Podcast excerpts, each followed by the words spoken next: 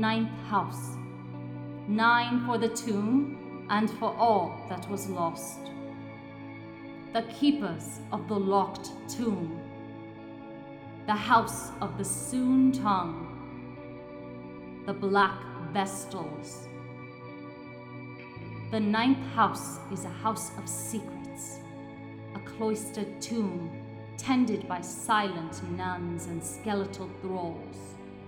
Tasked with a dreadful duty by the Emperor, the ninth are treated with fear and suspicion, but command respect.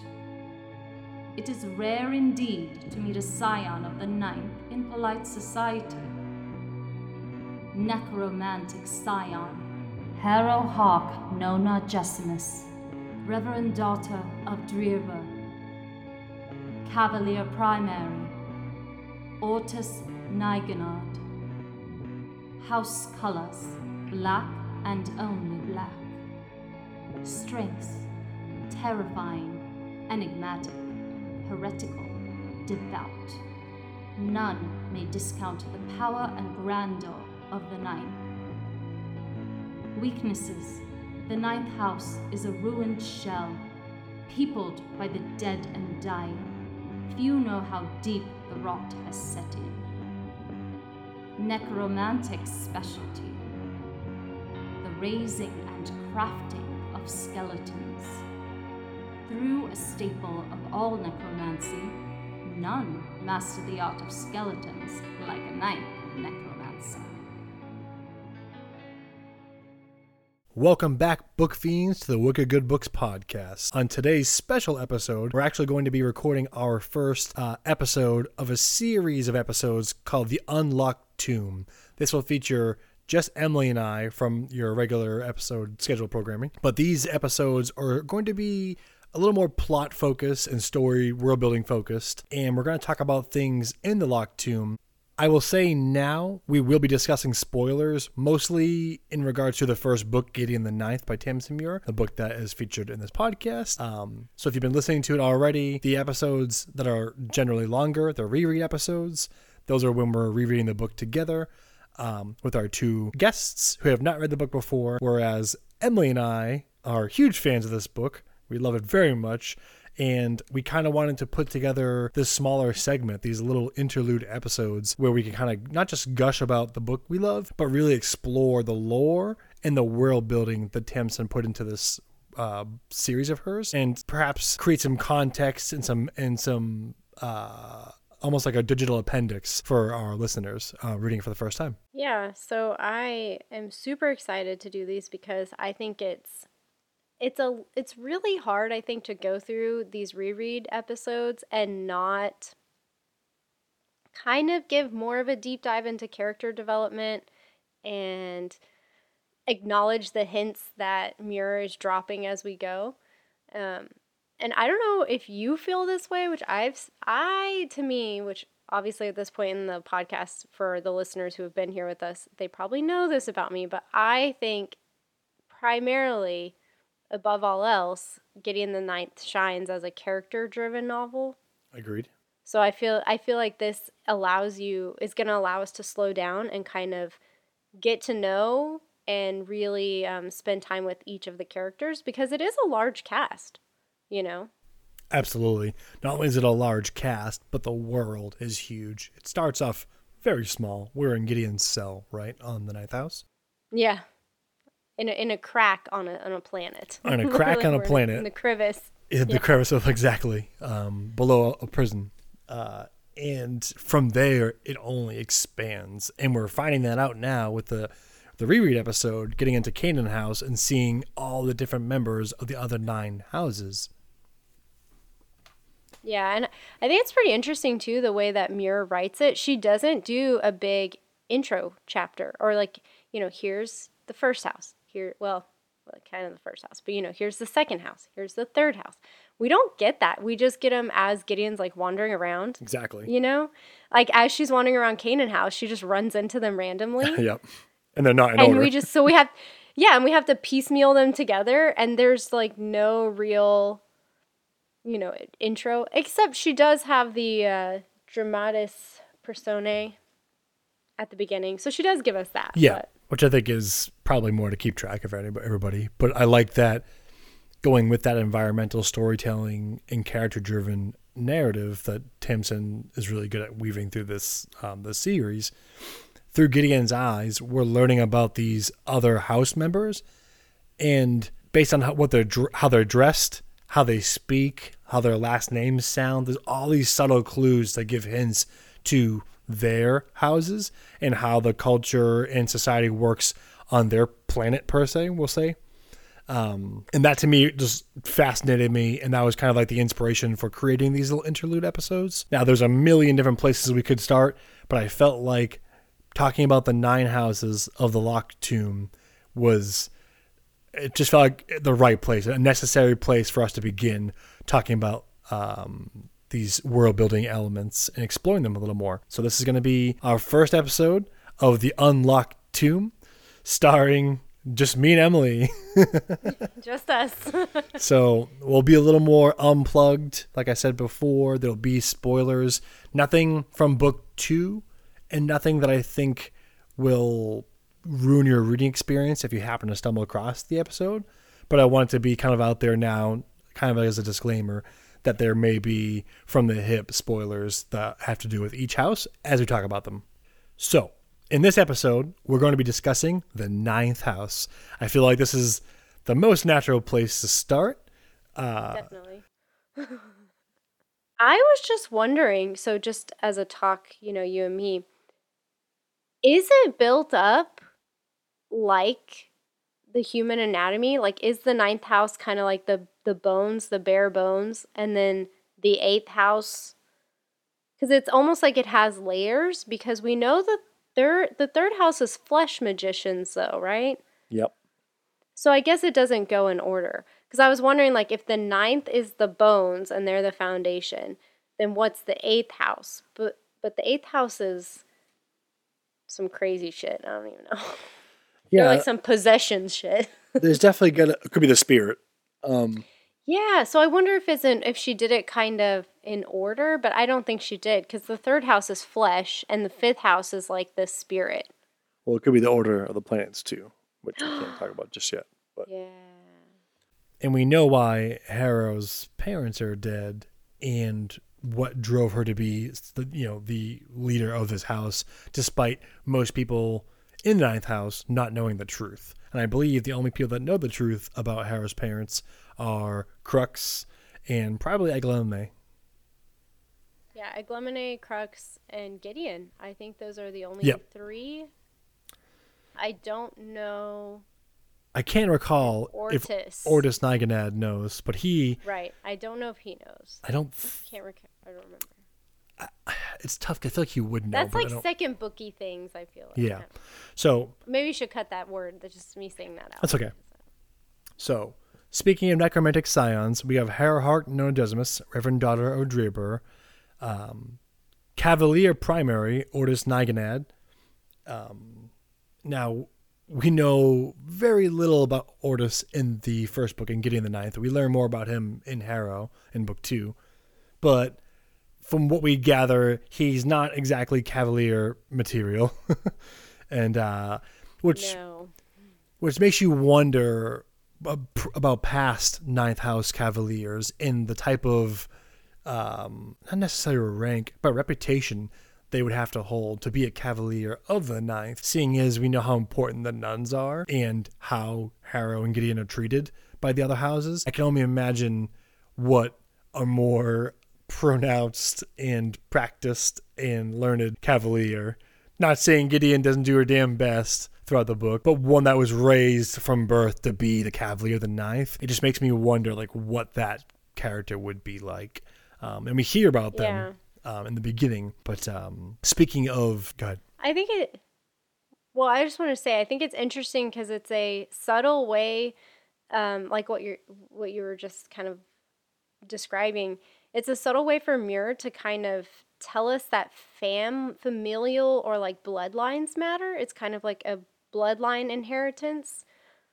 And we know obviously Gideon's not of the bloodline, but as we slowly start to see, as we're going to get into the other houses, a lot of it is the sort of classic genetic bloodline inheritance. Like the which for Ortus is kind of weird, right? Yeah. Because his dad was like an amazing cavalier and he's basically Sa- sadly, a failure. I mean, I don't know, I don't know how to describe opposite. it. He's not a cavalier. He's like the opposite.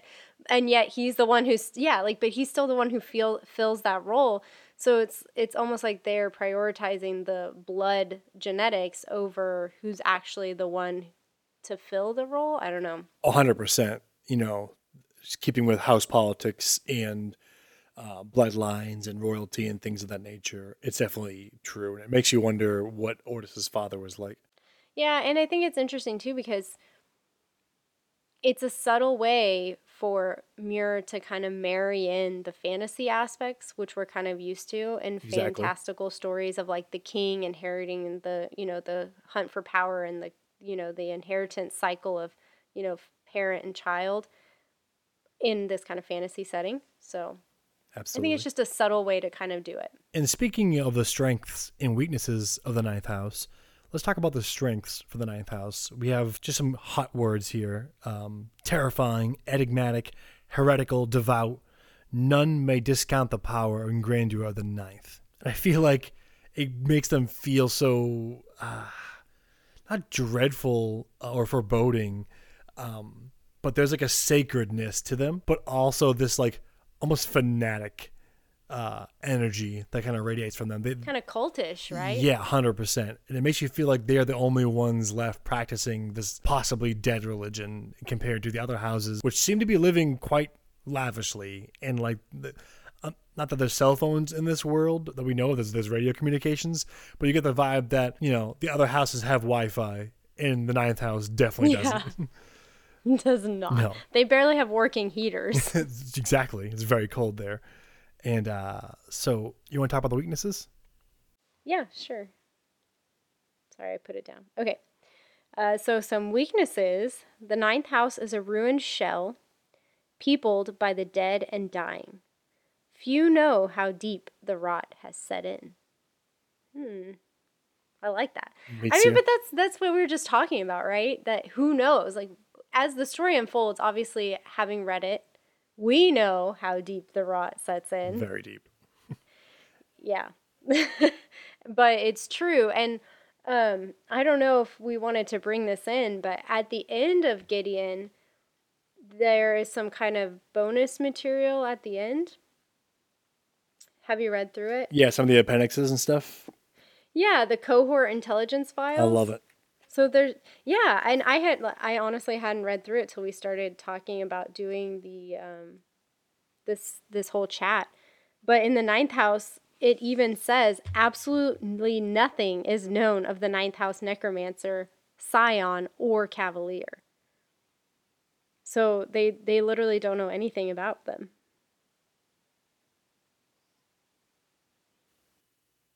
which is and which makes sense because when Gideon gets there, although what's strange to me is teacher r- recognizes that Ortus isn't there. I believe, which I always found to be kind of weird. Yeah, he does. He does. But it because they have that tra- tradition of the fam- family thing. That's True. exactly that kind of thing. Like they knew it was a Nigenad, and Gideon is clearly not that. No, Yeah. Um, but they even say in that part on the you know cohort intelligence files, the necromancer, although inevitably a bone adept, could be anyone. We will proceed with caution. The ninth house is dangerous and may even warrant hostile sat- status, which is what you said. They they have this kind of foreboding, cultish, really, really like um, you know, separate from everyone else, like a sect of everything else. That they're not a part of it, you know? and I think that's a great way to round out the, at least the, our first touch on the ninth house is that they are separate. They are segregated from the other houses, seemingly far away. It does seem like they're also on the furthest planet um, from Dominicus. Um, in in enclosure here, each of the houses in the locked tomb has a specialty. So let's talk about the ninth house's specialty, which is the necromantic specialty, uh, the raising and crafting of skeletons. Though a staple of all necromancy, none master the art of skeletons like the ninth necromancer. Absolutely nothing is known of the ninth house necromancer, scion, or cavalier. Due to their non responsive status, they may not even arrive. Shuttles are still ordered regularly to the site, but the contents have been blanked out in the system. Someone with a higher intelligence clearance than myself may want to check the database. After the Lyctor pilgrimage suggests that the prison should be contacted to get a closer look around the perimeter and report findings back to us. Offhand could be anything. The necromancer, although inevitably a bone adept, could be anyone. We will proceed with caution. The ninth house is dangerous and may even warrant hostile status. Since since this is the first episode and you know, this is our house, clearly, because forget every other house, even the third. um, it, I mean, if it's a little longer, I mean, maybe just a That's little okay, yeah. would be okay. But in, I think it'd be fun to just kind of, in general, talk about how Gideon kind of doesn't embody any of that, I like that. right? Yeah. like, and it's funny how in this book you come in thinking it's about Gideon the ninth, and yet within the first few chapters they name her that, and she's like Gideon, who would have literally paid to be being called, Called anything, anything else. else. Yeah, Exactly. it's just like So the ninth house is a uh, a culture of its own. It's a planet, a very small, cold, uh, isolated house compared to the other eight.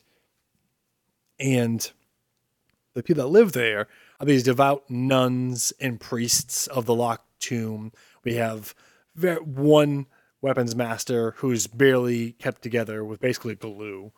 Um, and then and one general who's you know as gideon describes old as balls so we have all these robed dark dreary uh, figures and, and pieces of this backdrop and then we have gideon nav who is our eyes through this book at least and doesn't quite fit the mold for I what it means to be ninth house Yeah, exactly. She's got this fiery red hair. She has this, you know, personality, her humor, and what's the word for it? Like her, the way she talks. She's just like a spitfire. Just her mannerisms, her behavior. Yeah, just, just so much sass and and fight and personality, and uh, I don't know. It's it's really interesting. It's it's really fun. I, I like it. She she's like this Han Solo energy where she comes in and she's talking modern and Oh, doesn't yeah. seem to fit in with anybody else in the group. And you get the sense that okay, this person was raised in the same world, but definitely either read different textbooks than the rest of the people here, or is doing everything they can to not be a part of this house, um, both physically, mentally, um, visually. She she just Right. eh, she's a rebel. She Doesn't want to paint her face. She does not want to paint her face. Yeah. uh, she is a rebel through and through, and I find that to be uh, one of my favorite parts about Gideon as a character, but also a great way to reflect the ideals and the aesthetic of the Ninth House by Gideon doing her best not to embody any of them. Yeah. Which I think it's interesting because it does, I, I don't know if in general, I feel like at least in the age that I grew up, you know, in my, back in my day, but you know, liking bones and gothic things and like reading about necromancers and fantasy, that was kind of rebellious. So it's really funny to see Muir kind of flip it on its head here, where the bones, the gothic, the black is the norm, and the by norm. Gideon being kind of like a spitfire, you know, redheaded, porn loving, you know, just just crazy, you know, swordswoman. She's rebelling. I don't know. It's just kind of fun. It also has this like this a combination of monk monastery and nunnery mixed with like almost like a farm Yeah. old farm life because it's it's secluded, it's isolated. They're the skeletons are farming snow leeks in the fields. You get the sense Yeah. that the food there is probably not very interesting. No. Um, all the excitement that Gideon gets is through her magazines. Makes there's there's no TVs here. There's no Wi-Fi. The only thing these people here of the ninth house have to entertain themselves to to fill the hours of their day is to devote themselves to the locked tomb in their house, um, and that I think is what separates the ninth house from the other eight houses, and what I think, uh, at least from this book, um, Harrow kind of em- embodies going into the story. She sort of like becomes the poster child for the ninth house and what it stands for. Um, she's all these things, right? She is house colors, black and only black. She's terrifying. She's enigmatic, heretical. She's devout, and none might discount her power and grandeur. So I feel like she embodies the ideals of the ninth Yeah. house and carries them because we don't go back there in this book in this book. No. and I but I feel like the ninth house leaves such an impression from the first few chapters of this book, and then that tradition that that reminder of what the ninth house stands for, and later we know what was lost. Uh, Harrow kind of bears the weight of the ninth house. She is the ninth house. Yeah. yeah. So that's going to conclude our first Unlocked Tomb interlude. Um, haven't locked down a name yet. I like calling it the Unlocked Tomb. I just think it's funny. I like Um, it. Me too. So I think we're going to stick with that one. But they're basically going to be these little interlude episodes in between our reread episodes, um, just sort of deep diving into some of the lore and the world building um, of these of the, of the Locked Tomb. And we're going to be starting with the nine houses. Um, that's going to be the the main topic of discussion. Now, I'd like to return to uh, this topic in season two when we read Harrow the Ninth, and we're going to readdress each house with the information we gain uh, in book two. So I did withhold, and I know Emily withheld some stuff too um, that we'd like to talk about, but we have to wait a little bit longer because I do want this to be a season one to be about Gideon the Ninth and the information that we have from this book. So I just I think it's really fascinating us going back through. I think it's so helpful because I like I was saying the other day, I think one of the biggest drawbacks or one of the hardest things or kind of I don't know how to put it into better words, but one of the hardest things to get a good grasp on when you're reading Gideon is the other houses because there's such a vast it's like a big character group. It's a big cast of characters Yeah. and you don't really interact with them. I mean, you do, but here and there, and you get little bits and pieces. And Gideon doesn't really know the history. She doesn't study books. You know, she doesn't read. She, she She's reads as her, blind her as us. Comic books, yeah. But so it's kind of fun to go through and highlight, like you decided to go through house by house. I think it's super fun because I think it'd be helpful if I was mm. reading it for the first time to have these little interlude episodes.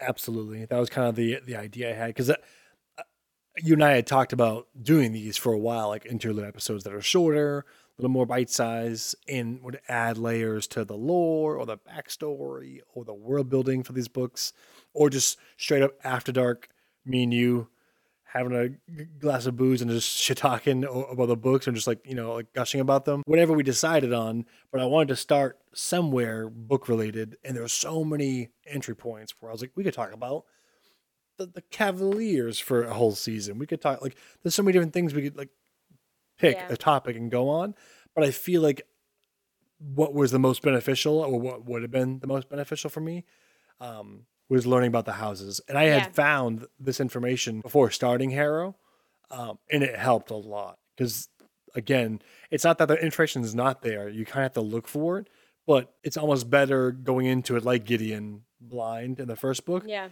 and then kind of picking the pieces up as you go. But at the same time, I think touching on them now like this could enhance someone's reading experience for their first time reading it. I for sure agree. And I think it'd be cool for our co-hosts or our our guests to check out this episode I'm excited. Me too. And I want to real quick, give a special thanks to our sound designer and our music composer, Tyler Moran. He jumped on board uh, on a favor, as he's done for me many times before, just because he always loves to get up to trouble. We always have fun in the studio, so just want to give a special shout out to Tyler for joining the group, as well as thank the entire Wicked Good Books community. Um, it's from you guys' love and support that we're able to do cool stuff like this. So thank you. It's super grateful for all you guys in the library. So special shout out to the uh, the Discord. That's all we have the time for today, guys. We'll see you in the next one. Stay wicked.